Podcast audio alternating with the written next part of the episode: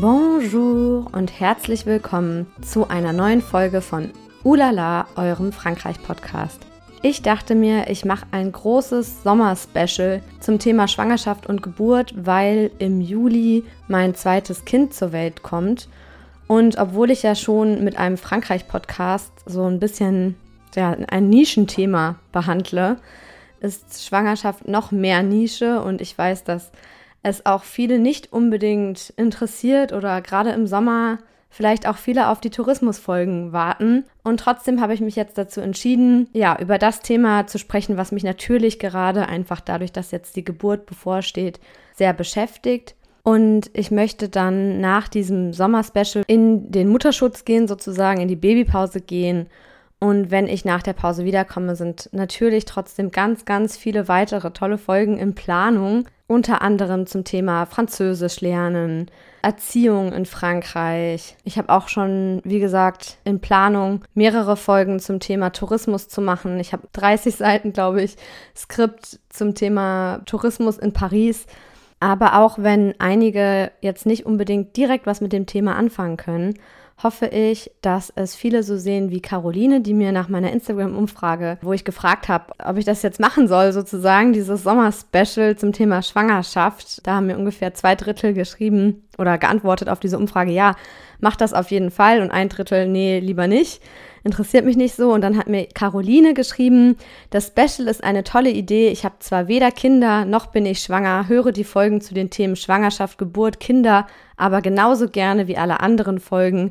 Gerade hier kann man so viel zum Sozial- und Gesundheitssystem, der Mentalität oder zur allgemeinen Haltung erfahren. Ich finde es immer total spannend, was du dazu erzählst. Ja, ich hoffe, dass nicht nur Caroline das so sieht, sondern auch andere von euch dem Thema eine Chance geben, auch wenn ihr damit auf den ersten Blick nichts am Hut habt. In diesem Sinne wünsche ich euch ganz viel Spaß mit dieser ersten Folge von einer Serie an Schwangerschafts- und Geburtsfolgen, die ab jetzt erscheinen, bis ich dann, wie gesagt, in die Babypause gehe. Ich bin aktuell, wie gesagt, am Ende meiner zweiten Schwangerschaft, aktuell jetzt in der 37. Schwangerschaftswoche so schwanger war ich noch nie, habe ich gestern Abend zu meiner Nachbarin gesagt, weil ich mit Emily, mit meiner zweijährigen Tochter, in der Schwangerschaft gar nicht so weit kam. Also sie kam ein bisschen zu früh zur Welt. Und ich ja, bin jetzt ganz erleichtert, dass ich fast über diesen Punkt bin, wo das Kind keine Frühgeburt mehr wäre. Aber darum, wie diese zweite Schwangerschaft verläuft bisher oder wie sie verlaufen ist, soll es in der nächsten Folge gehen. Heute soll es wirklich um allgemeine Unterschiede gehen in Deutschland und in Frankreich. Natürlich spreche ich auch immer über meine Erfahrungen, aber ich dachte, ich fange erstmal so mit den allgemeinen Unterschieden an. Es ist auch lustig, weil so eine Nachricht, wie mir Caroline geschrieben hat, hätte ich, glaube ich, auch vor drei Jahren schreiben können, weil das ist so ein Thema, obwohl ja über die Hälfte der Menschen Frauen sind und die Menschheit ausgestorben wäre ohne dieses Thema Schwangerschaft und Geburt, ist es doch irgendwie so ein Thema, womit man sich, finde ich, nicht so richtig beschäftigt, bis man nicht selber mal schwanger ist. Und selbst seitdem habe ich, finde ich, eine krasse Entwicklung durchgemacht. Um die soll es dann auch in den nächsten Folgen gehen. Oder beziehungsweise kann man sagen, im Grunde genommen war ich vorher komplett unwissend. Nicht nur desinteressiert an dem Thema, sondern eben auch ja, gänzlich unwissend. Und ich habe mich da neulich auch noch mit einer Bekannten drüber unterhalten, dass es eigentlich krass ist, dass man sowas auch nicht zum Beispiel im Sexualkundeunterricht lernt. Einfach sowas über den Zyklus der Frau nochmal, schon mal unabhängig vom Thema Schwangerschaft, dass das irgendwie doch so ein Grand Flou ist. Irgendwie, ja, so ein weißer Fleck sozusagen. Klar, man kriegt so ein paar Sachen mit, aber halt eigentlich wirklich, finde ich, am meisten von Schwestern, wenn man Schwestern hat oder Freundinnen oder der eigenen Mutter, aber auch nicht alle Mütter reden da so offen drüber. Oder ich merke einfach bei diesen ganzen Themen, die den weiblichen Zyklus betreffen, im Allgemeinen, dass es da doch noch sehr, sehr viele Tabuthemen gibt. In beiden Ländern übrigens, in Deutschland und in Frankreich. Und dass man dazu ehrliche Stimmen hört oder es dann mit einer wirklichen Aufklärung beginnt, das kommt, finde ich, jetzt erst so langsam. Also in Frankreich zum Beispiel redet man jetzt erst seit ein paar Jahren ganz viel über le postpartum, also über das, ja, die Zeit nach der Geburt. Das, was man jetzt vielleicht bei uns als Wochenbett bezeichnen würde. Dafür gibt es im Übrigen keine richtige Übersetzung, auch ganz interessant. Habe ich neulich noch mit meiner Hausgeburtshebamme drüber gesprochen, dass es ja für diesen deutschen Ausdruck oder den es eben auch in anderen Sprachen gibt, also Wochenbett, das frühe Wochenbett sagt man, sind ja vier Wochen nach der Entbindung und das späte Wochenbett oder das erweiterte Wochenbett acht Wochen. Also eigentlich sollte man zwei Monate nach der Entbindung Ruhe geben. Aha. Felicia und Ruhe geben. Alle, die mich kennen, wissen, dass sich das eigentlich ausschließt. Aber ja, ich werde diesmal mein Bestes geben, das Wochenbett besser einzuhalten. Zurück zu dem Ausdruck, ja, le postpartum. Also es gibt zum Beispiel jetzt in den sozialen Medien ja eine, eine Welle, sage ich mal. Zum Beispiel durch dieses Buch auch von Iliana Weizmann, Le Postpartum. Aber genau, und das meinte meine Hebamme auch noch, dass es eben keine richtige Übersetzung dafür gibt. Also man sagt auch äh, la suite des couches, wobei das auch zum Beispiel die Abteilung im Krankenhaus ist teilweise. Also es ist nicht so ein ja, Wochenbett, da, da steckt ja das Wort Bett drin, dass man sich eben eigentlich ja, ans Bett fesseln soll. Und es gibt jetzt irgendwie neuerdings auch so einen Ausdruck dafür, le mois d'or, also der goldene Monat. Aber so eine richtige Übersetzung gibt es dafür, wie gesagt, nicht. Le postpartum, also postpartum ist ja auch eigentlich quasi die Zeit nach der Entbindung, aber kann vieles und nichts sein. Also Wochenbett ist ja schon was Spezifisches. Dann gibt es bei uns, also man sagt ja im Deutschen zum Beispiel auch, spricht man von der Wochenbettdepression.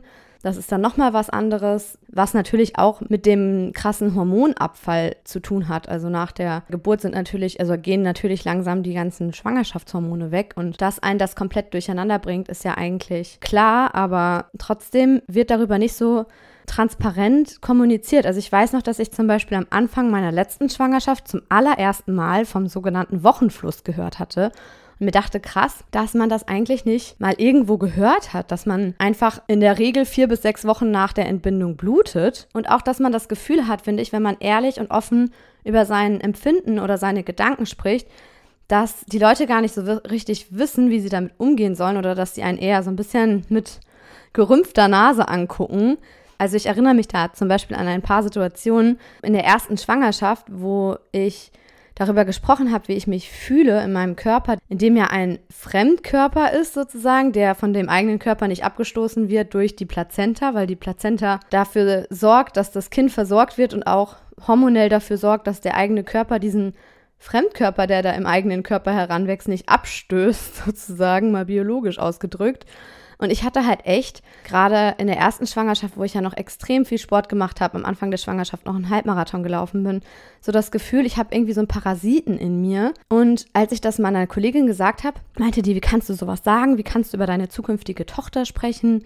Schon fast wie ein indirekter Vorwurf, wo ich mich schlecht gefühlt habe, kann ich jetzt überhaupt sowas denken oder sagen oder fühlen? Dabei sagt das ja nichts 0,0 darüber aus, wie ich mich zu diesem zukünftigen Kind fühle. Also man kann ja dieses Kind natürlich lieben. Oder, also ich habe ja gar nichts über die Liebe gesagt, die ich zu dem Kind empfinde. Ich habe einfach nur gesagt, dass ich das komisch finde, dass da einfach so ein Lebewesen in mir heranwächst, meine Nährstoffe irgendwie an sich zieht. ja, und du, du irgendwie gar nicht so eine Macht darüber hast, was eigentlich gerade in deinem Körper passiert. Und als ich das dann mal laut ausgesprochen habe, habe ich gemerkt, dass manche das gar nicht so richtig unterscheiden können. So diese zukünftigen Muttergefühle und das, wie man sich eigentlich in der Schwangerschaft fühlt und diese ganzen Ängste, die man hat. Dieses unglaublich starke Empfinden, was auch ja auch durch die Hormone nochmal verstärkt ist und was ich in dieser Schwangerschaft extrem anstrengend finde. Also ich finde mich da selbst einfach so oft so anstrengend, weil ich so viel mehr empfinde, spüre, oder auch mir zu Herzen nehme oder auch einfach ganz, ganz leicht an die Decke gehe. Und natürlich ist es nicht jeden Tag so, dass man sich darüber freut, so eine Kugel vor sich herzuschieben, wobei das ist ja jetzt erst am Ende so richtig der Fall, dass es eine große Kugel ist. Aber trotzdem war es bei mir in der ersten Schwangerschaft definitiv noch mehr so, dass ich mich auch darauf gefreut habe, irgendwann dann wieder meinen Körper für mich zu haben. Und obwohl es jetzt genau andersrum ist, dass ich mir wünsche, dass das Kind so lange wie möglich in meinem Bauch bleibt, ist es halt doch einfach, ja, eine Anstrengung auch für den Körper. Und an all diesen Gedanken, dem Reifungsprozess auch und dem, was mich sonst noch in dieser Schwangerschaft alles beschäftigt hat, möchte ich euch wie immer ganz ehrlich und ungeschönt teilhaben lassen. Mir fällt gerade auf, dass ich mich gar nicht vorgestellt habe, das, was ich eigentlich zu Beginn der Folge mache. Also für die, die mich noch nicht kennen, ihr könnt mir auch bei Instagram folgen unter feli-in-paris. Und ich habe echt ja hin und her überlegt, wie ich das jetzt mache mit diesen Schwangerschaftsfolgen, weil ich weiß, dass das einfach so viel ist, was ich zu dem Thema gerne erzählen möchte, dass ich jetzt mich eben für dieses Special entschieden habe, obwohl ich da auch die Kritik bekommen habe, was das denn jetzt eigentlich konkret mit Frankreich zu tun hätte. Und natürlich, also ich kann nicht aus meiner eigenen Erfahrung über Schwangerschaft in Deutschland sprechen, weil ich nie in Deutschland schwanger war, aber ich kriege natürlich auch einiges mit von Freunden und Familie. Ich bin ja nicht abgeschnitten von Deutschland, ich fahre ja auch noch regelmäßig hin und ich bin trotzdem auch oft froh, in Frankreich schwanger zu sein. Warum, das erfahrt ihr auch in dieser Folge. Aber das Erste, was mir immer auffällt, vor allem wenn ich nach Deutschland fahre, ist einfach direkt, dass die Leute nicht so zuvorkommend sind wie hier in Frankreich, wo einem in der Metro teilweise auch von älteren Frauen ein Platz angeboten wird. Oder wenn du in der Apotheke Schlange stehst, dann wird dir ein Stuhl hingestellt von Mitarbeitern. Es gibt besondere Schwangerschaftskassen, also Les Caisses Prioritaires für Schwangere im Supermarkt. Und wenn du dich dann schüchtern hinten anstellst, weil vor dir irgendwie noch drei alte Frauen stehen, dann lassen dich trotzdem alle vor und sagen, nee, nee, Madame, jetzt gehen Sie mal nach vorne. Ist doch klar. Und ähm, sie sind einfach in, ja, in anderen Umständen. Und diese Aufmerksamkeit, ja, nehme ich viel mehr hier wahr. Das erzähle ich ja auch schon in der letzten ja, Schwangerschaftsfolge oder in der Folge über meine erste Schwangerschaft. Und dann habe ich ja auch schon eine Folge veröffentlicht zum Thema selbstbestimmt gebären in Frankreich, geht das? Weil ich mich das tatsächlich nach meiner ersten Geburt gefragt habe, kann man in Frankreich überhaupt selbstbestimmt gebären? Und in dieser Folge spreche ich ja auch schon einige Unterschiede an, beziehungsweise zum Beispiel auch Miriam, die ihr auch in Wortbeiträgen sowohl in der ersten Schwangerschaftsfolge als auch in der selbstbestimmt Gebären-Folge hört. Und Miriam erzählt da ja zum Beispiel auch unter anderem, wie sie die Rückbildung in Frankreich wahrgenommen hat. Denn in Deutschland ist es ja meistens so, dass es nach der Geburt so einen Gruppenrückbildungskurs gibt, der meistens eher so Turnübungen und so beinhaltet. Also man sportelt da ein bisschen zusammen rum, quatscht vielleicht noch mit den anderen Müttern aber so richtig setzt man sich nicht intensiv, zumindest mit dem eigenen Beckenboden auseinander. In Frankreich ist es nämlich so, dass man zehn Sitzungen bei einer Physiotherapeutin verschrieben bekommt. Da gibt es dann eine 1 zu 1 Betreuung und bei Miriam war das dann so, dass es ja da spezielle Übungen gab mit einer Vaginalsonde, die mit einem Computer verkabelt war und man konnte dann eben die Beckenbodenmuskulatur gezielt trainieren. Bei mir war das damals so ähm, nach der Geburt mit Emily, dass ich auch diese zehn Sitzungen hatte und ja, dass das einfach quasi ertastet wurde von der Physio äh, von der Hebamme. Bei mir war das eine Hebamme. Die Hebamme, die auch die Geburtsvorbereitung gemacht hat, hat dann auch die Rückbildung gemacht. Und ich bin da etwas naiv hingegangen. Ich wusste nicht, dass die jetzt gleich, ja, da irgendwie mit den Händen tastet und fand das ziemlich komisch, dann quasi vor ihr diese Übungen zu machen. Und andererseits ist es halt auch extrem effizient, weil du kannst der Hebamme oder Physiotherapeutin nichts vormachen. Trotzdem, ja, hätte ich das zum Beispiel gerne früher gewusst. Ich weiß nicht, ob ich da hingegangen wäre. Ich war so ein bisschen, ja, nicht verklemmt, aber ja, vielleicht ist es auch ganz gut, dass ich es nicht vorher wusste. Auf jeden Fall, wenn ihr jetzt diese Folge hört und in Frankreich schwanger seid oder in Frankreich einen Rückbildungskurs macht, wisst ihr, was auf euch zukommt.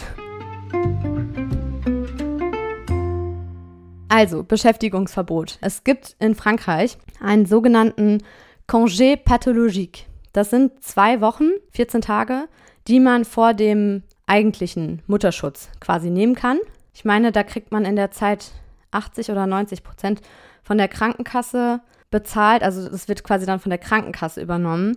Aber es ist eben nicht so wie in Deutschland, dass es zum Beispiel bestimmte Berufe gibt. Also ich weiß das in Deutschland zum Beispiel von Pflegeberufen, dass man da in ein Beschäftigungsverbot geht. Also dass man per se direkt oder vielleicht nach ein paar Wochen oder Monaten aufhört zu arbeiten. Also in Deutschland ist das ja wirklich oft so. Und man würde jetzt auch nicht in Deutschland irgendwie eine hochschwangere Frau im OP stehen und operieren sehen. Ich habe da letztens so ein Bild gesehen, wo eben in Frankreich eine Hochschwangere operiert hat. Ja, das ist irgendwie ein ungewöhnliches Bild, auch immer noch aus meiner deutschen Brille irgendwie. Das ist auch was, wo ich meine Meinung irgendwie so ein bisschen geändert habe. Man sagt zwar, ja, man ist schwanger, man ist nicht krank, aber es gibt eben doch bestimmte Dinge, die einfach anders sind in der Schwangerschaft. Und ich weiß noch zum Beispiel, als ich jetzt Corona hatte im Januar und es ging mir wirklich richtig dreckig trotz Dreifachimpfung. Ich habe keine weitere Krankmeldung bekommen. Also ich hätte sehr gerne noch eine zweite Woche krank gemacht, in Anführungsstrichen.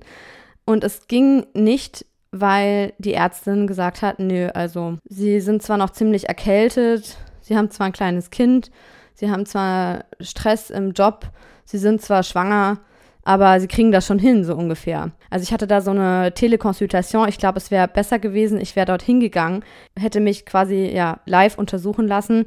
Ich dachte halt auch, weil ich nicht wusste, ob ich noch ansteckend bin, dass ich lieber mal so eine Telekonsultation mache. Das heißt, ich habe die Ärztin dann eben über Video gesehen und natürlich kann sie einem dann nicht in die Ohren schauen, in den Mund schauen und so weiter.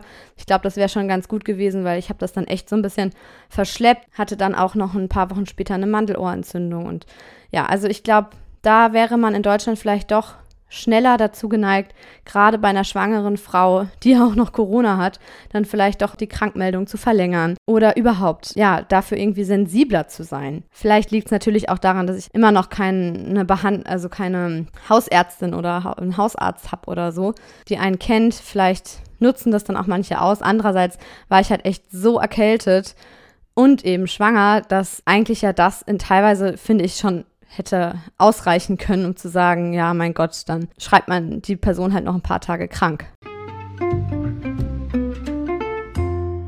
Ein weiterer Unterschied zur Schwangerschaftsberechnung, also zur Wochenberechnung. Man sagt ja immer so, man ist ungefähr neun Monate schwanger. Vier Wochen sind ja nicht ein Monat, aber man ist ja ungefähr 40 Wochen schwanger.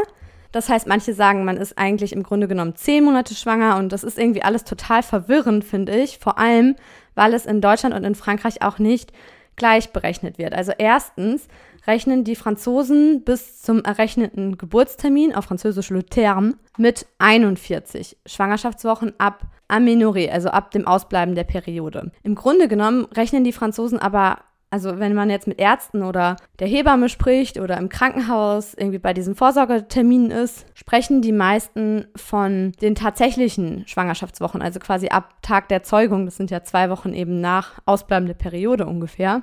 Das heißt, ich habe jetzt am Anfang der Folge gesagt, ich bin in der 37. Schwangerschaftswoche. Das heißt, ich bin 36 Wochen schwanger. Aber für die Franzosen bin ich quasi 34 Wochen tatsächlich schwanger, weil 36 Wochen ist es jetzt quasi her, dass ich das letzte Mal meine Periode hatte und 34 Wochen ungefähr ist es erst her, dass das Kind gezeugt wurde. Ich finde es total verwirrend. Das hat mich auch am Anfang super verwirrt, vor allem weil ich dann auch noch einen Vorsorgetermin oder einen Kontrolltermin in Deutschland hatte. Ich komme da nochmal in der nächsten Folge drauf zu sprechen. Gerade in der Frühschwangerschaft und dann haben, wurde, wurde mir da was ganz anderes erzählt als in Frankreich und ich war echt ja, vollends verwirrt, weil in Deutschland rechnet man eben mit 40 Wochen, das heißt mein deutscher ET, errechneter Geburtstermin, ET abgekürzt, ist Mitte Juli und der französische eben mit diesen 41 Wochen ist der 22. Juli, glaube ich. Irgendwie so um den Dreh. Und die meisten Kinder, also ich glaube, drei Prozent der Kinder kommen ungefähr zwischen Woche 40 und 41, also ungefähr zum errechneten Geburtstermin. Und 97 Prozent kommen eh um diesen Zeitraum herum.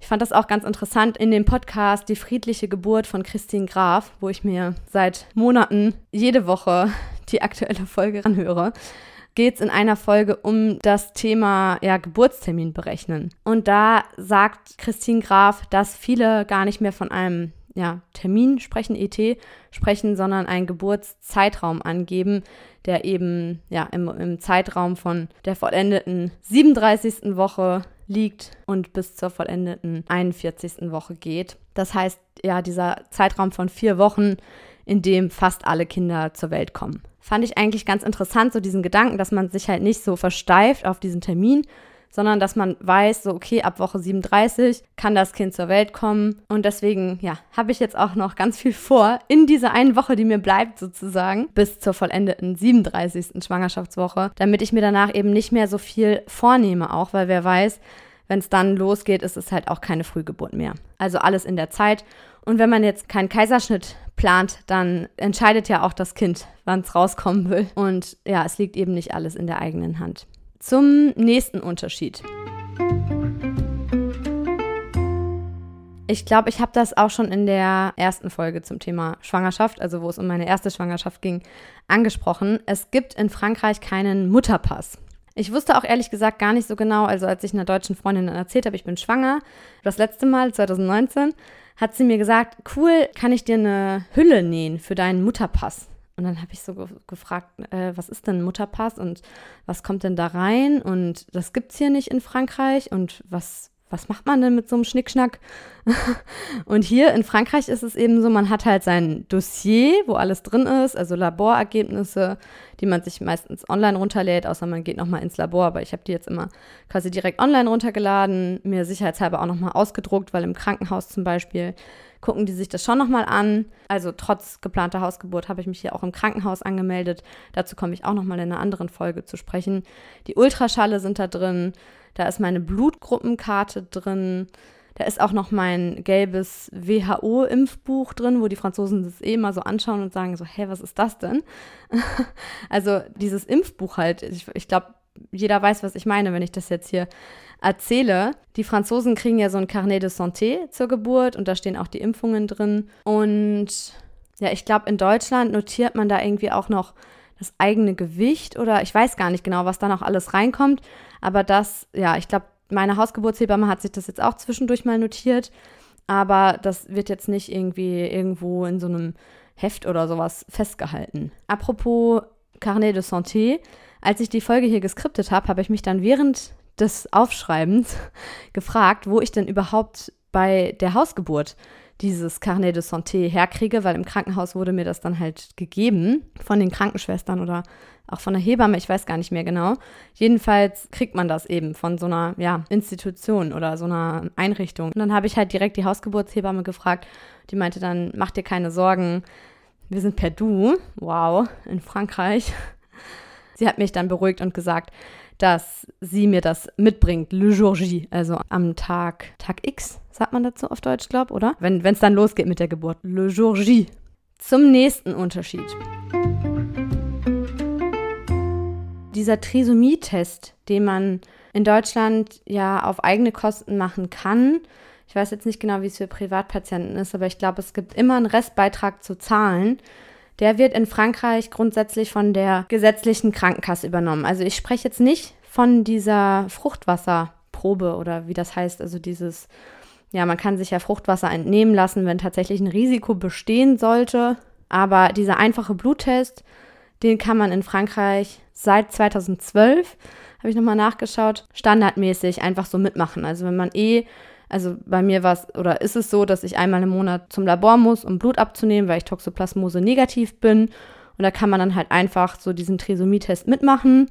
Das Ergebnis wird dann an den Frauenarzt geschickt. Irgendwie gab es da bei mir auch Probleme. Also eigentlich sollte nämlich der Frauenarzt, der, der schickt das einem eigentlich nach Hause, hat er zumindest behauptet. Meine Hebamme sagte, der Frauenarzt schickt das dem Hausarzt. Also ich habe halt ja auf dem Papier eine Hausärztin, aber die kennt mich nicht, ich kenne sie nicht und die hat mich irgendwie nie angerufen oder irgendwas dazu gesagt, sodass ich dann nochmal, ich glaube, nach einem Monat danach gehakt habe und den Frauenarzt angerufen habe und der meinte, der hat diese Papiere nicht mehr, er hätte sie mir geschickt, sind nie angekommen. Das war auch noch lange vor dem Umzug.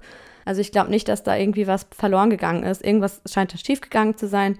Ich bin auch nicht die Einzige in dem Fall. Also ich habe ja eine Freundin, die gleichzeitig schwanger war. Sie ist jetzt heute Mama geworden. Und die hatte irgendwie auch diese Ergebnisse nicht zugeschickt bekommen. Und irgendwie haben wir uns dann da beide totale Gedanken drum gemacht. Und ja, der Arzt hat mir dann aber am Telefon gesagt, dass er sich erinnert, dass bei mir das Risiko 1 zu 2000 war. Und ich war dann mit der telefonischen Auskunft auch zufrieden. Aber auch für mein Dossier wäre es eigentlich ganz gut gewesen, dieses Papier da zu haben. Jedenfalls, um es nochmal auf eine allgemeinere Ebene zu heben, es wird in Deutschland eben ja nicht standardmäßig gemacht im Gegensatz zu Frankreich. Also in Deutschland wird dieser, diese Fruchtwasseruntersuchung übernommen, wenn ein Verdacht besteht. Das wird in Frankreich dann auch bei einem, also im zweiten Schritt angeboten. Was ich aber eigentlich sagen möchte, ist, dass es eben in Frankreich so, ja, Standardprogramm ist. Und mein Gynäkologe dann auch in der ersten Schwangerschaft total überrascht war, dass ich das nicht machen wollte. Also ich habe es tatsächlich nicht gemacht in der ersten Schwangerschaft. Ich habe das nicht testen lassen. Ich dachte mir, ich bin gesund, ist, das Risiko ist gering und ich würde auch nicht abtreiben, ja, wenn das Kind eine Behinderung hätte. Und er sagte mir dann aber, dass in seiner kompletten Berufserfahrung, und er geht jetzt bald in Rente, dass ihm noch nie untergekommen sei, dass sich eine Frau weigert, in Anführungsstrichen, oder dass eine Frau sagt, nee, ich mache diesen Test nicht mit. Ja, und meine Motivation, wie gesagt, habe ich ja gerade schon mal gesagt jetzt, dass ich nicht vorgehabt hätte, zumindest abzutreiben. Und ich finde es auch, ja, ich, ich will jetzt hier kein großes Fass aufmachen, aber ich finde es schon schwierig, dass die meisten Down-Syndrom-Kinder, beziehungsweise man sagt ja 90 bis 95 Prozent sogar, abgetrieben werden. In beiden Ländern übrigens. Das heißt, also in Deutschland werden jährlich 90 Down-Syndrom-Kinder geboren. Und ich frage mich halt, ich meine, es wird in anderen europäischen Ländern ähnlich sein. Ja, wenn es eigentlich 1000 wären und nicht nur knapp 100, die jährlich in jeder Zelle ein Chromosom mehr hätten, hätte man vielleicht auch irgendwie ein anderes Bild von Behinderung. Also es ist jetzt alles meine Meinung, versteht mich nicht falsch. Ich bin ganz und gar nicht gegen Abtreibung generell. Ich finde es im Gegenteil ganz furchtbar, was gerade in Polen passiert, auch was in den USA passiert, dass es wieder so viele Rückschritte gibt, was das Thema Abtreibung angeht. Und man sieht ja, dass nicht durch diese Verbote von der Politik nicht weniger Frauen abtreiben, sondern dass sich die Frauen eher in Gefahr begeben oder ins Ausland reisen, um solche Eingriffe dann eben machen zu lassen oder keine Ahnung, sich ähm, die Treppe runterschmeißen oder andere illegale Wege finden sozusagen und sich damit teilweise in Lebensgefahr bringen. Und man kann sich jetzt natürlich auch fragen, ist es jetzt so, weil eben in Frankreich das übernommen wird, dass dann dadurch mehr Frauen abtreiben oder also die, dadurch, dass man theoretisch die Möglichkeit hat, es schon vorher zu wissen, bedingt das, also wie, wie ist da der kausale Zusammenhang? Gibt es dadurch tatsächlich mehr Abtreibungen oder wären die Mütter oder Eltern, die ein Down-Syndrom-Kind in sich tragen und das nicht wissen, ihr ganzes Leben lang unglücklich, wenn sie dieses Kind zur Welt bringen? Ich lasse das jetzt mal alles hier mit ganz, ganz vielen Fragezeichen stehen. Meine Meinung dazu habe ich ja jetzt schon gesagt oder was ich zumindest dachte in der ersten Schwangerschaft. Ich habe mich aber ja jetzt auch in der zweiten Schwangerschaft dazu entschieden, diesen Test zu machen, weil ich auch ja, mich mehr mit dem Thema befasst habe. Ich kenne auch einige mit, mit Down-Syndrom in meinem Umkreis und denke nicht, ganz im Gegenteil, dass ein Leben mit Down-Syndrom nicht lebenswert ist. Aber ich weiß halt auch, dass es ganz schön viele Herausforderungen ja, mit sich bringt und dass es vielleicht auch für Papierkram und so und auch was die eigene berufliche Zukunft angeht, vielleicht gar nicht so schlecht ist, sowas vorher zu wissen. Das war jetzt meine Motivation, es diesmal testen zu lassen.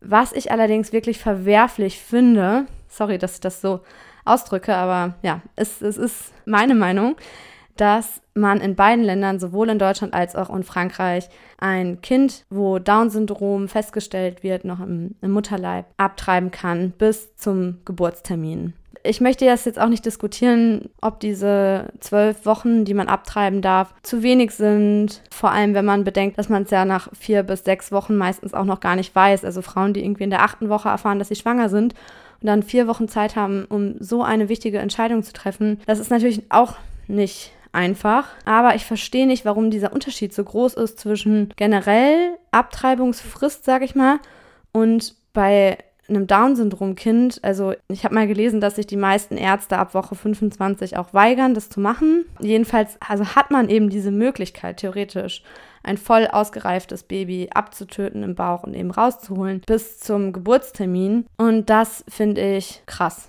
Also da, da musste ich echt schlucken, weil ich dachte mir, es kann doch nicht sein, dass das wirklich bis zum ET in beiden Ländern ja gemacht werden kann, wenn man ja wie gesagt, wenn man einen Arzt findet, weil viele wollen dann eben auch nicht ein voll ausgereiftes Baby ja, abtreiben. So, Themenwechsel, ein weniger umstrittenes Thema. CTGs. Das ist auch ein großer Unterschied in beiden Ländern. Es werden nämlich in Frankreich grundsätzlich keine CTGs durchgeführt. Also CTG steht ja für Kardiotokograph und heißt ins Deutsche übersetzt Herzton-Wehenschreiber. Also da werden die Herztöne des Babys und eine eventuell vorhandene Wehentätigkeit aufgezeichnet und entsprechend beurteilt. Und als ich eine Untersuchung in Deutschland gemacht habe, ähm, weil ich ja, mir unsicher war, ich komme wie gesagt in der nächsten Folge darauf zu sprechen, waren da ganz viele Frauen im Wartezimmer oder teilweise auch eben in so einem CTG-Raum. Und ich habe mich dann halt gefragt, wie ist das denn in Deutschland? Wird das irgendwie so standardmäßig gemacht oder angeboten? Weil ich das eben aus Frankreich überhaupt nicht kannte und habe dann mich mit einer Frau darüber im Wartezimmer unterhalten. Und also ich habe jetzt, ich hab jetzt nochmal nachgelesen, zumindest habe ich einen Artikel auf Fokus dazu gefunden, ab wann CTG in der Schwangerschaft, dann sollten Sie es nutzen, heißt der Artikel ähm, dass ab der 30. Woche so standardmäßig, also bei jeder Standarduntersuchung ein CTG gemacht wird beim Frauenarzt oder bei der Frauenärztin um zu schauen, wie die Wehentätigkeit ist, wie die Herztöne des Kindes sind. Und davor auch, glaube ich, nicht unbedingt. Wobei ich von einigen mitbekommen habe, dass es auch schon vorher immer, also bei jeder Untersuchung so gemacht wurde, wenn man da einmal im Monat oder so hingeht. Ich bin jetzt, wie gesagt, in der 37. Schwangerschaftswoche, habe noch kein, also ich habe kein einziges CTG gemacht. Es wird auch, wie gesagt, in Frankreich nicht gemacht. Aber ich glaube, in Deutschland würde es dann erst recht gemacht werden, wenn man, wie ich, schon Übungswehen hat. Also ich habe seit März Übungswehen, meine Hausgeburtshebamme weiß das. Die werden ja auch Braxton Hicks Wehen genannt. Also ich meine, das ist nicht schlimm. Die Gebärmutter bereitet sich quasi auf die Geburt vor, aber seit März ist natürlich viel zu früh. Das hing bei mir auch einfach mal wieder mit Stress zusammen. Wir sind ja im März umgezogen ins Haus und solange man nicht mehr als fünf bis zehn Übungswehen hat, ich glaube, ich, ich hatte vielleicht vorher auch schon Übungswehen, aber ich wusste halt nicht genau, was das ist. Es ist, wie gesagt, ja, noch keine richtige Wehe, sondern man hat dann halt mal so ein Ziehen im, an einer Stelle im Bauch. Also wichtig ist, dass es eben nicht den kompletten Bauch zum Beispiel betrifft, dass jetzt nicht sich alles komplett anspannt und der Bauch komplett hart wird, sondern eben, ja, mal hier ein Ziepen, mal da eine, wie so eine Verspannung, sag ich mal. Aber es ist, also es war doch schon so, ich weiß noch, als ich mit meinen Schwestern in Berlin war im März, dass ich dann teilweise fünf bis zehn Minuten wirklich in der gleichen Position sitzen bleiben musste, bis ich mich wieder bewegen konnte. Also ich bin mir ziemlich sicher, oder ich behaupte jetzt mal, dass wenn ich jetzt gerade in Deutschland schwanger wäre, da sicherlich schon mal ein CTG gemacht worden wäre. Zumal ich ja in beiden Ländern auch eigentlich, also in Frankreich wurde mir das jetzt nie so gesagt, aber wenn man schon mal eine Frühgeburt hatte, dann gelten ja die Schwangerschaften danach eigentlich als Risikoschwangerschaften. Wenn man dann schon mal also eine Risikoschwangerschaft hatte und wie ich jetzt seit drei Monaten ja Übungswehen hat, da wäre bestimmt schon mal vor der 30. Woche bestimmt sogar schon mal ein CTG durchgeführt worden. Ich bin aber auch echt froh, dass ich in Frankreich bin und dass dem nicht so eine große Bedeutung beigemessen wird. Man kann aber auch in Deutschland bei diesen Standard-CTGs, die oft gemacht werden, das abbrechen. Also das hat mir zum Beispiel Theresia erzählt, die hört ihr auch nochmal in der Hausgeburtsfolge, denn ihr Kind hat das damals im im Mutterleib nicht gut vertragen sozusagen oder hat die ganze Zeit dagegen getreten, gegen diese Sensoren und da so krass reagiert, dass sie gesagt hat, nee, sie weiß jetzt gerade gar nicht, was das soll, sie hat die Notwendigkeit nicht gesehen und hat dann das abgebrochen. Aber bei Emily war es eben so, dass das erste Mal ein CTG gemacht wurde, als schon die Fruchtblase geplatzt war und ich im Krankenhaus war. Ja, finde ich schon einen beachtlichen Unterschied. Zum nächsten Unterschied, dem sogenannten Zuckertest. In beiden Ländern wird dieser Zuckertest zwischen der 24. und 27. Schwangerschaftswoche normalerweise durchgeführt. Ich sollte den da auch eigentlich in diesem Zeitraum machen. Meine Hausgeburtshebamme hatte mir dazu geraten, weil ich einfach jetzt schon 20 Kilo zugenommen habe und sie eben Angst hatte oder vermutet hat, dass es eine Schwangerschaftsdiabetes sein könnte.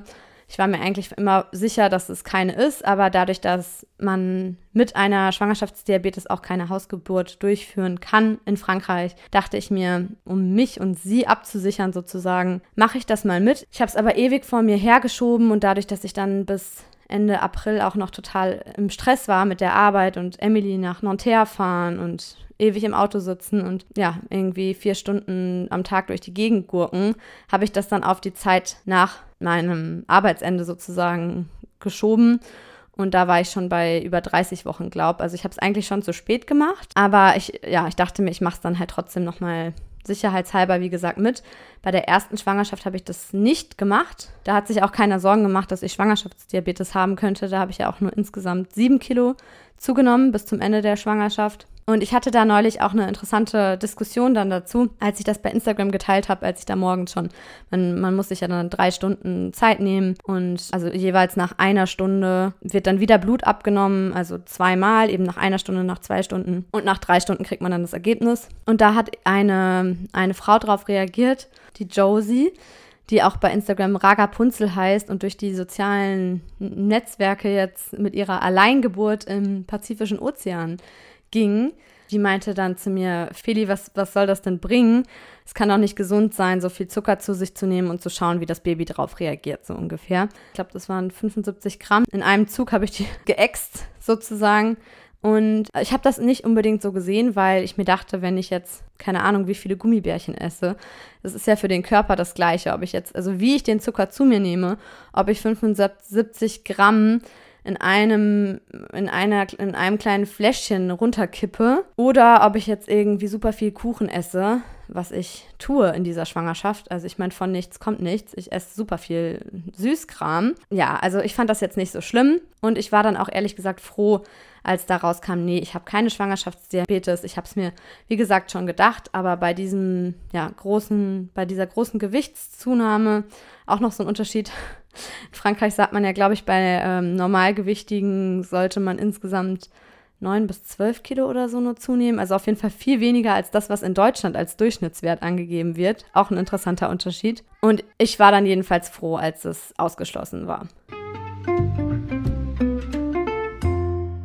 Grundsätzlich hatte ich immer so den Eindruck in Deutschland, dass es noch viel mehr Kontrolle gibt als in Frankreich. Wobei ich glaube, beide Länder sind, was die Vorsorge angeht, schon sehr genau. Aber ja, ich glaube, es kommt in Frankreich auch echt drauf an, von wem und wie man betreut wird. Weil als ich mich dann in der letzten Podcast-Folge zum Beispiel mit dem Thema Gewicht Gewichtsüberwachung beschäftigt habe, habe ich bei anderen gemerkt, dass das da viel krasser ja, kontrolliert wurde.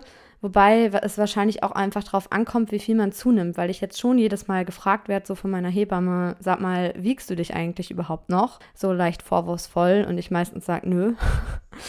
Und zum Beispiel Chrissy, die ihr auch in der Schwangerschaftsfolge gehört habt und die ihr gleich wieder hören werdet, weil sie ist nämlich gerade auch wieder schwanger, die hat ja da auch schon berichtet, dass sie in Frankreich ja viel, viel mehr auf ihr Gewicht aufmerksam gemacht wurde und dass sie sich deswegen auch teilweise richtig schlecht gefühlt hat. Noch was anderes, was diesem Eindruck widerspricht, dass in Deutschland viel mehr kontrolliert wird, sind diese Toxoplasmose-Testungen. Das wurde mir jetzt auch erst bewusst, dass das in Deutschland gar nicht so oft gemacht wird wie hier. Ich habe ja vorhin schon gesagt, ich muss einmal im Monat ins Labor gehen und ich habe das am Anfang auch gar nicht so regelmäßig gemacht. Und als ich dann sechs oder sieben Wochen verstreichen lassen habe bis zum nächsten Toxoplasmose-Test, wurde ich dann schon bei diesen Vorsorgeuntersuchungen bei meiner Hebamme immer wieder getadelt, warum ich das denn jetzt noch nicht gemacht habe. Also getadelt in Anführungsstrichen. Sie meinte, es ist ja deine Sache, aber die Gefahr besteht. Und ich habe mal gelesen, dass es in Deutschland alle zwei Monate gemacht wird.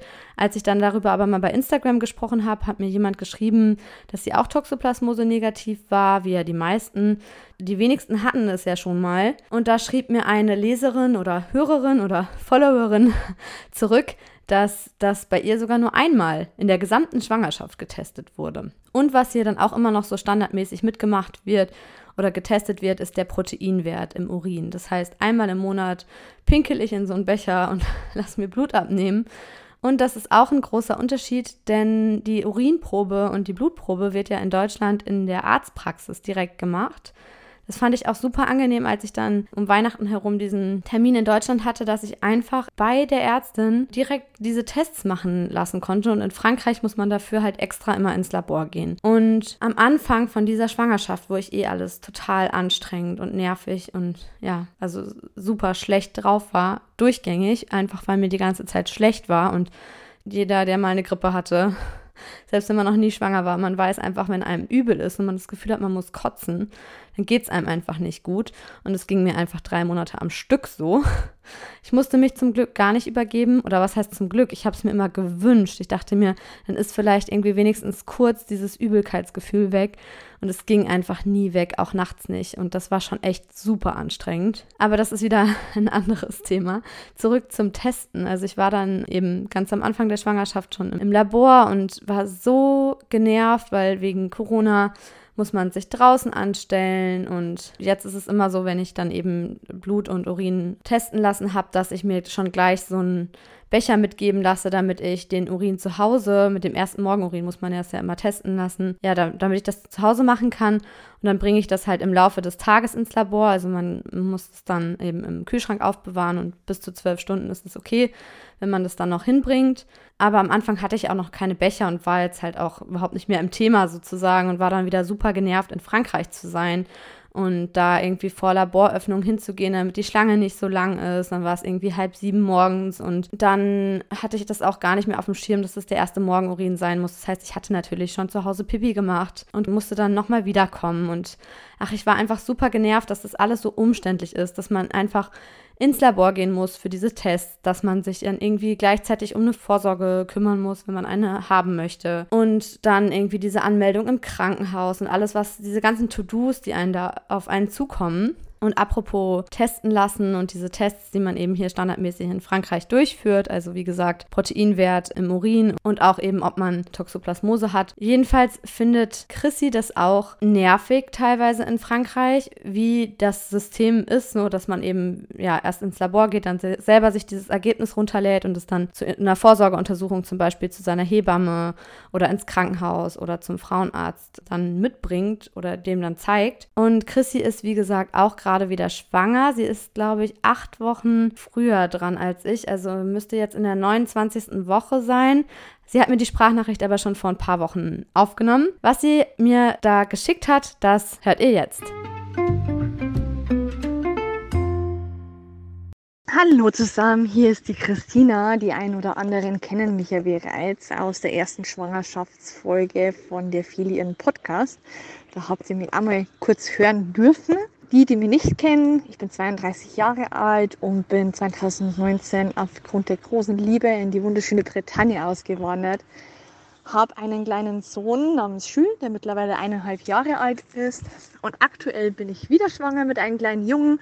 Zwar befinde ich mich aktuell in der 25. Schwangerschaftswoche, also gar nicht so weit auseinander mit der Fili ihrer Schwangerschaft. Die zweite Schwangerschaft, also meine aktuelle, muss ich sagen, ist etwas relaxter oder entspannter wie die erste Schwangerschaft. Sie läuft halt so etwas nebenher liegt wahrscheinlich auch darunter, dass ich halt einen kleinen Sohn zu Hause habe, der mich ziemlich auf Trab hält und ich mir gar nicht so viele Gedanken oder Sorgen machen kann, weil ich die Zeit einfach dazu nicht habe. In meiner ersten Schwangerschaft habe ich mich fleißig mit Meditationen auf die Geburt vorbereitet, habe Bücher über Bücher gelesen und jetzt ist einfach die Zeit nicht mehr dazu. Und auch manche anderen Dinge nehme ich jetzt halt viel lockerer und nicht mehr so ernst, was auch gut ist. Was nicht so toll ist, dass ich den einen oder den anderen Tag oder beziehungsweise mehrere Tage hintereinander meine Vitamintabletten vergessen habe zum Einnehmen. Und ich bin eine Vegetarierin und soll eigentlich auf äh, ausreichend Eisenzunahme achten, äh, während den Mahlzeiten muss gestehen, das habe ich wirklich vernachlässigt die letzten Tage, Wochen. Und es hat sich wiederum an meinen Blutergebnissen auch bemerkbar gemacht. Es war so, dass ich mittwochs Vormittag ins Labor gefahren bin. Hier ist in Frankreich nämlich so, dass die Blutentnahme im Labor stattfindet und nicht wie in Deutschland üblich in den Arztpraxen. Und dann habe ich ein paar Stunden drauf auch schon das Ergebnis per E-Mail bekommen was an sich ultra praktisch ist, aber auf der anderen Seite auch etwas nervös machen kann, weil dann eben mein Eisenwert sichtbar war und der war unter Normbereich und ich die Ergebnisse noch vor meiner Hebamme gesichtet habe, habe ich natürlich versucht, irgendwie meine Hebamme zu erreichen. Die wiederum hatte mittwochs frei. Und dann sitzt man da zu Hause, hat die Blutergebnisse vor sich und kann nicht wirklich viel anfangen damit. Also es hat wirklich seine Vor- und Nachteile, die Ergebnisse vorab zu bekommen. Und ich bin mir ehrlich gesagt nicht sicher, ob ich so ein großer Fan davon bin. So, das war es dann erstmal von meiner Seite. Vielen Dank an die Fili, dass ich meinen Senf in Anführungszeichen dazugeben habe dürfen. Für diejenigen, die mir gerne folgen möchten auf Instagram, da heiße ich übrigens mein neues Leben in Frankreich. Ich sende euch ganz liebe Grüße aus der Bretagne und vielleicht bis bald. Ja, man könnte jetzt auch sagen, dass die Tatsache, dass man diese Ergebnisse erst bekommt und dann selber schaut, was man damit anfängt, ja, für eine selbstbestimmtere Schwangerschaft sorgt. Man muss sich halt einfach um viel mehr selbst kümmern, finde ich, als in Deutschland. Also das, was ich so mitbekomme von deutschen Freunden und Familie, da ist das irgendwie alles so ein bisschen geregelter. Da ist es halt nicht so, dass man an verschiedene Stellen sich wenden muss oder da geht man halt zu seinem Frauenarzt, macht da die Untersuchung, geht nach Hause und das war's ich habe immer den Eindruck, es ist irgendwie einfacher als in Frankreich. Wenn man eine Vorsorge haben möchte, dann muss man sich halt alles aus den Fingern saugen hier. Ja, zum nächsten Unterschied. 99 Prozent aller Frauen in Frankreich entbinden ja im Krankenhaus. In Deutschland glaube ich auch fast 99 Prozent. Oder nee, ein bisschen weniger, wenn man noch Geburtshäuser dazu zählt. Aber die Hausgeburtsrate ist in beiden Ländern ungefähr bei 1 Prozent. Also in beiden Ländern nicht besonders hoch. Aber in Frankreich wird einfach davon ausgegangen, dass man eben im Krankenhaus entbindet, also dans une maternité, also in einem Krankenhaus, was eine Entbindungsstation hat. Und bei der Recherche für diese Podcast-Folge kam ich da auf den Blogbeitrag von Luna Mom, von Laura, die nach Frankreich ausgewandert ist und die auch in, dem, in diesem Blogbeitrag beschreibt, also der Beitrag heißt Ländervergleich, Schwangerschaft, Geburt, Frankreich, äh, wie sie die Schwangerschaft hier empfunden hat. Und sie wirkte irgendwie auch, oder ihr Mann wirkte gestresst davon, dass man irgendwie schnell ein Krankenhaus findet. Und das erlebe ich in meinem Umfeld auch von ganz vielen. Also sobald man erfährt, dass man schwanger ist, dann sucht man sich eben ein Krankenhaus aus oder meldet sich da an. Also en s'inscrit. Und damit einen das Krankenhaus im Idealfall schon vorher kennt und man dann nicht am Jour da auftaucht ähm, und die gar nicht das Dossier von einem kennen und so, sollte man spätestens ab dem achten Schwangerschaftsmonat ähm, die Vorsorgeuntersuchungen im Krankenhaus machen. Also empfohlen wird eben ab, also wenn man sieben vollendete Monate schwanger ist. Und man kann aber auch schon früher wohl ins Krankenhaus gehen zu den Tests, habe ich dann durch Katrin erfahren, die ihr auch gleich hören werdet. Jedenfalls wird dann ab diesem Zeitpunkt auch Blut und Urin im Krankenhaus abgenommen. Und ja, ich hatte das auch in der ersten Schwangerschaft nicht gemacht. Ich weiß gar nicht, warum. Ich hätte ja auch schon früher mich da anmelden können. Ich habe mich jedenfalls super spät angemeldet und ich habe ja dann auch schon Ende des achten Monats entbunden. Ich hatte aber, glaube ich, nur einen Vorsorgetermin im Krankenhaus damals in Nanterre. Ich erinnere mich irgendwie gar nicht so richtig gut dran. Auf jeden Fall wäre der nächste Termin dann für die äußere Wendung gewesen im Krankenhaus. Also Emily hatte sich ja nicht gedreht, meine erste Tochter. Die kam ja dann auch in Beckenendlage zur Welt. Und ich hätte genau eine Woche nachdem sie tatsächlich auf die Welt kam, den Termin gehabt, also um diese äußere Wendung zu versuchen, dass man versucht, das Kind von außen zu drehen. Und ich hätte dann auch, glaube ich, erst das Gespräch mit dem Anästhesisten gehabt. Das war jetzt auch wieder ähnlich. Also das wird so um die 37. Schwangerschaftswoche gemacht. Das heißt, ich habe den Termin jetzt gerade hinter mir quasi. Ich war jetzt letzte Woche im Krankenhaus, wo ich mich jetzt angemeldet habe, in Beaumont, sicherheitshalber und hatte dieses Gespräch mit dem Anästhesisten. Eigentlich auch nur, falls irgendwas sein sollte, ich nicht nochmal in diese Situation komme, in die ich das letzte Mal kam, dass mir unter den Presswehen eigentlich schon diese Standardfragen gestellt werden. Haben Sie irgendwelche Allergien? Haben Sie irgendeine familiäre Vorgeschichte? Wie ist das mit Ihrer Neurodermitis? Welche Medikamente nehmen Sie da? Bla bla bla bla bla. Und ich habe das echt einfach als furchtbar in Erinnerung. Also das war echt ja, also der hat mir da wirklich unter der Geburt mehr Fragen gestellt, dieser Anästhesist im Krankenhaus in Neuilly, wo ich dann letztendlich entbunden habe, als jetzt bei dieser Vorbesprechung mit dem Anästhesisten im Krankenhaus. Also ich hatte jetzt so einen super genervten Anästhesisten, der irgendwie an seinem Handy hing und echt nur so zwei, drei Standardfragen gestellt hat, sich einmal meinen Rücken angeschaut hat, obwohl ich ja keine PDA möchte, aber der meinte so, ja, Sie können sich ja dann auch noch umentscheiden, so nach dem Motto, 80 Prozent der Frauen sagen ja eh schon vorher, sie wollen eine PDA und der hat mich überhaupt nicht ernst genommen, dass ich keine PDA wünsche. Wie es hier immer gefragt wird, vous souhaitez avoir une péridurale? Ah bon? Non? Mais pourquoi pas? Hat mich die Arzthelferin da vorher gefragt, so, was ist denn mit Ihnen los? Warum wollen Sie denn keine PDA? Wie komisch sind Sie denn so ungefähr? Jedenfalls dachte ich mir jetzt auch, wenn ein Kaiserschnitt gemacht werden muss, man weiß ja nie, was auf einen zukommt. Es geht ja immer noch um Leben und Tod bei so einer Geburt, wie Isa in der Hausgeburtsfolge von Hi Baby jetzt so schön gesagt hat. Ja, es geht um Leben und Tod und ich dachte mir, wenn jetzt irgendwie doch ein Kaiserschnitt gemacht werden muss, bekommt man ja eine Anästhesie und dann ist dieses Frageprotokoll schon geklärt. Angemeldet hatte ich mich aber, wie gesagt, ja in der ersten Schwangerschaft im Krankenhaus in Nanterre, wo ich eigentlich entbinden wollte, was dann aber nicht ging, weil die hätten mich dann erst drei oder vier Tage später ja dort behalten.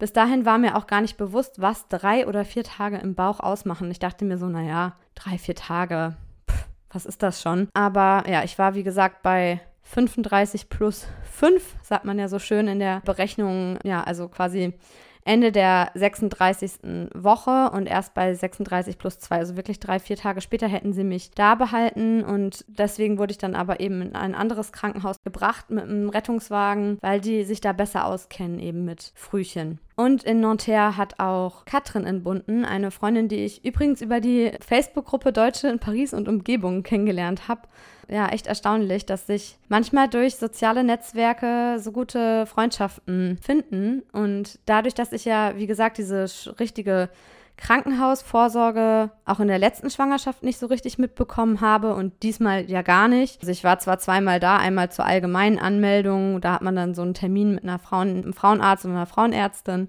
und dann jetzt eben mit dem Anästhesisten. Aber ich hatte da jetzt keine richtige Untersuchung in dem Sinne, weil ich ja jetzt eine Hausgeburt plane und die das auch wissen im Krankenhaus. Aber Katrin hat eben diese Krankenhausvorsorge von Anfang an mitgemacht und mir auch gesagt, dass man eben schon vor dem siebten Monat vom Krankenhaus begleitet werden kann, äh, accompagné, wenn man das denn möchte. Und sie wusste jetzt auch nicht genau, ob es vielleicht mit der Größe des Krankenhauses zusammenhängt, ob man da von einem Arzt oder einer Hebamme Hebamme begleitet wird. Es geht beides. Man kann auch die ganze Zeit nur von der Hebamme begleitet werden, durch die gesamte Schwangerschaft übrigens. Auch die Ultraschalle kann man ja auch von Hebammen machen lassen. Und also ich kenne auch Frauen, die einfach nie einen Arzt gesehen haben in der ganzen Schwangerschaft über. Ich hatte sie dann aber auch nach dem CTG gefragt, ob dann auch CTGs im Krankenhaus gemacht werden. Das wurde bei ihr auch nicht unbedingt gemacht. Was sie mir aber noch erzählt hat, das hört ihr jetzt. Mein Name ist Katrin, ich bin 33 Jahre alt und meine Tochter Juna ist vor knapp einem Jahr im Krankenhaus von Nanterre geboren worden. Ich habe insgesamt eine ziemlich gute Erfahrung dort gehabt. Wir waren vorher noch in einem anderen Krankenhaus eingeschrieben, im Hospital Foch, was einen relativ guten Ruf hat und von unserer Wohnung auch nun eine Viertelstunde entfernt war. Und ich hatte auch eine Freundin, die hat ihre zwei Kinder dort bekommen. Entsprechend dachte ich, ähm, schreibe ich mich dort mal ein. Mir hat aber schon das erste Gespräch oder meine ja, mein erster Besuch dort nicht so gut gefallen. Es war super unpersönlich. Es ist ein sehr, sehr großes Krankenhaus. Irgendwie gefühlt ist man da nur so eine Nummer. Man sieht da tausend schwangere Frauen rumlaufen und irgendwie immer, immer ist jemand zu spät. Ja, war irgendwie so mein erstes Gefühl war schon nicht so gut. Wir waren dann drei Monate dort, hatte also drei Termine dort bei der Hebamme gehabt. Und ich fand es jedes Mal irgendwie schrecklich. Und dann haben wir uns spontan entschieden, wir probieren es nochmal in dem Krankenhaus in Nanterre, weil wir dort auch wohnen. Es waren irgendwie nur sieben Minuten mit dem Auto. Ist deutlich älter alles dort, aber hat auch einen sehr, sehr guten äh, Ruf für die Geburtsstation. Im Nachhinein bin ich super, super froh über den Wechsel. Wir haben dann zum Glück noch, obwohl wir super spät natürlich dran waren, noch geschafft zu wechseln. Und ja, nach unserem ersten Termin, die hatten uns einen Termin im August angeboten, das war der nächstmögliche eigentlich. Das war aber schon nach dem errechneten Geburtstermin. Dann haben die uns noch dazwischen geschoben und zehn Tage später kam unsere Tochter dann auch schon zur Welt. Ich hatte dann zum Ende tatsächlich auch eine Schwangerschaftsvergiftung, also eine Präklampsie entwickelt, die aber im Orbital Fosch einfach auch nicht gesehen wurde. Ich habe jedes Mal meine Symptome genannt. Mir ging es wirklich nicht gut. Meine Frauenärztin hatte mich auch schon krank geschrieben. Ich war auch dort dann einmal in der Notaufnahme gewesen, weil ich schon so Übungswehen sehr früh hatte und auch trotz dessen, ja, wurde das irgendwie einfach nicht, nicht beachtet, was natürlich auch nicht hilfreich war und das war auch ein Teil davon, warum ich mich da nicht wohlgefühlt habe. Genau, und im Krankenhaus von Nanterre wurde das relativ schnell dann auch gesehen und ich sollte dann quasi anfangen, mein Urin über 24 Stunden zu sammeln, um nach dem Eiweißwert zu schauen, aber dann kam Juna auch schon, also das war dann quasi schon auch mehr oder weniger zu spät, aber es wurde immerhin gesehen und ernst genommen und war auf dem Weg der Diagnose gewesen.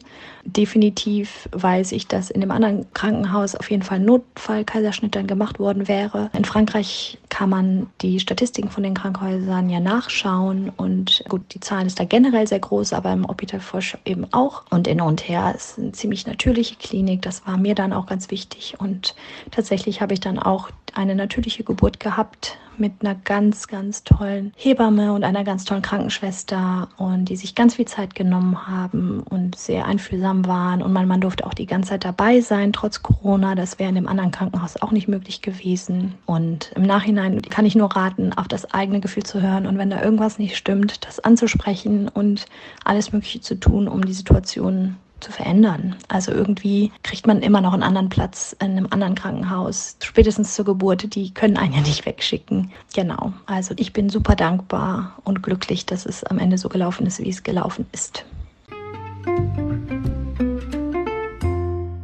So, ich hoffe, dass es für manche vielleicht jetzt auch ein Mutmacher ist, dass wenn ihr irgendwie nicht so zufrieden seid mit der Krankenhausbetreuung, dass ihr euch nicht denkt, ja, obwohl manche ja schon ab Schwangerschaftsmonat drei oder vier Angst haben, dass sie jetzt keinen Platz mehr bekommen in dem Krankenhaus, wo sie sich anmelden wollen. Das geht immer noch irgendwie, dass man anderen Platz findet. Und ich finde, gerade jetzt, wo ich mich ja in meiner kleinen Bubble irgendwie mit Alternativ Möglichkeiten befinde, finde ich, ist es ein sehr schönes Gegenbeispiel für eine tolle Krankenhausgeburt. Und ich hätte auch super gerne in Nanterre entbunden, muss ich sagen, weil sogar hier im Val d'Oise, wo ich jetzt bin, wo ich nicht mehr in den Hauts-de-Seine bin, in, im Departement Hauts-de-Seine, ist die Klinik in Nanterre auch dafür bekannt, dass sie eben, also da gibt es eben so ein Salle Nature mit einer Badewanne, also mit einer großen Wanne, mit so einem Geburtspool und das ist eben bekannt dafür, manche fahren wirklich nach Nanterre auch auch aus anderen Städten, um dort zu entbinden, weil die halt auch so eine geringe Kaiserschnittrate haben, die Frauen wirklich empowern sozusagen und dafür sorgen, dass man dem eigenen Urinstinkt traut oder an sich glaubt. Stichwort Urinstinkte.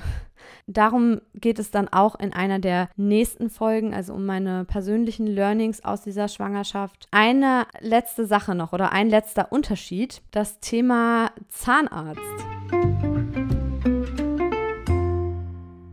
Es ist nämlich in Frankreich so, dass wenn man schwanger ist, man muss sich ja dann bei der CAF melden, also bei der Caisse des Allocations Familiales, bei der ne, sogenannten Familienkasse. Da muss man dann am Anfang der Schwangerschaft so eine Deklaration de Grossesse hinschicken, also das einreichen, also eine Erklärung darüber, dass man schwanger ist. Und dann kriegt man von Amélie, also vom Gesundheitssystem, also es sind ja hier alle gesetzlich versichert, und dann kriegt man eben so einen personalisierten Kalender zugeschickt, wann man welche Vorsorgeuntersuchung machen muss und es werden sieben komplett übernommen, also sieben sollte man machen. Und wenn man dann eben diese Deklaration de Grossesse da hingeschickt hat zu Amélie, also zur Assurance Maladie, also zur gesetzlichen Krankenkasse, dann kriegt man eigentlich innerhalb von kürzester Zeit, haha, hat jetzt bei mir ein halbes Jahr gedauert, typisch Frankreich, kriegt man jedenfalls was zugeschickt, also so ein Papier, auf dem steht, dass man eine Zahnarztuntersuchung in der Schwangerschaft machen sollte, die von der Krankenkasse komplett übernommen wird. Und man sollte das eigentlich, glaube ich, ab Monat 4 bis zwölf Tage nach der Entbindung kann man das machen. Ich habe das jetzt letzte Woche gemacht. Das heißt in der 36, Ende 36. Woche. Und der Zahnarzt meinte eigentlich, macht er das ungern so spät in der Schwangerschaft. Keine Ahnung warum. Also es wurde auch Detachtrage gemacht, also eine Zahnreinigung. Und ich war eigentlich total happy, dass ich jetzt endlich mal wieder so eine Zahnreinigung und dann auch noch auf die Kosten des französischen Staates machen konnte, weil wegen Corona konnte ich das jetzt zwei Jahre mindestens nicht machen. Also die Zahnärzte haben das zumindest in Paris und im Umkreis nicht mehr gemacht, einfach jetzt zur Hochzeit von Corona. Die Pandemie ist ja noch nicht vorbei, aber es wird jetzt jedenfalls wieder angeboten. Und ja, er hat es jetzt trotzdem gemacht, der Zahnarzt, dieses Detachtrage, die Zahnreinigung. Und ja, dann gibt man da eben diese Rückerstattungspapiere ab und er behält die und man muss da gar nichts machen oder vor, also außer seine Carte Vital. Wie immer muss man dann vorzeigen, aber ansonsten zahlt man halt wirklich nichts. Also in der Theorie kriegt man diese Rückerstattungspapiere direkt zugeschickt, wenn man die Deklaration de Grossesse gemacht hat. In der Realität ja, französische Bürokratie, schlimmer als die deutsche, dauert das Ganze mindestens ein halbes Jahr manchmal. Aber immerhin, ja, war ich jetzt noch beim Zahnarzt vor der Geburt. So, was für mich konkret in dieser Schwangerschaft anders war als in der letzten, das erfahrt ihr in der nächsten Folge, die wie gesagt nächste Woche erscheint. Bis dahin wünsche ich euch alles Gute, ich hoffe, ihr kommt gut durch diese heißen Sommertage gerade. Bei uns hatte es gestern 39 Grad. Ja, das ist hochschwanger schon sehr anstrengend. Ihr hört vielleicht auch, wie kurzatmig ich die ganze Zeit bin in dieser Folge. Das ist das Gute daran, dass man zu dolle Atmer rausschneiden kann. Bis zur nächsten Folge wünsche ich euch auf jeden Fall alles Liebe und sage euch au revoir.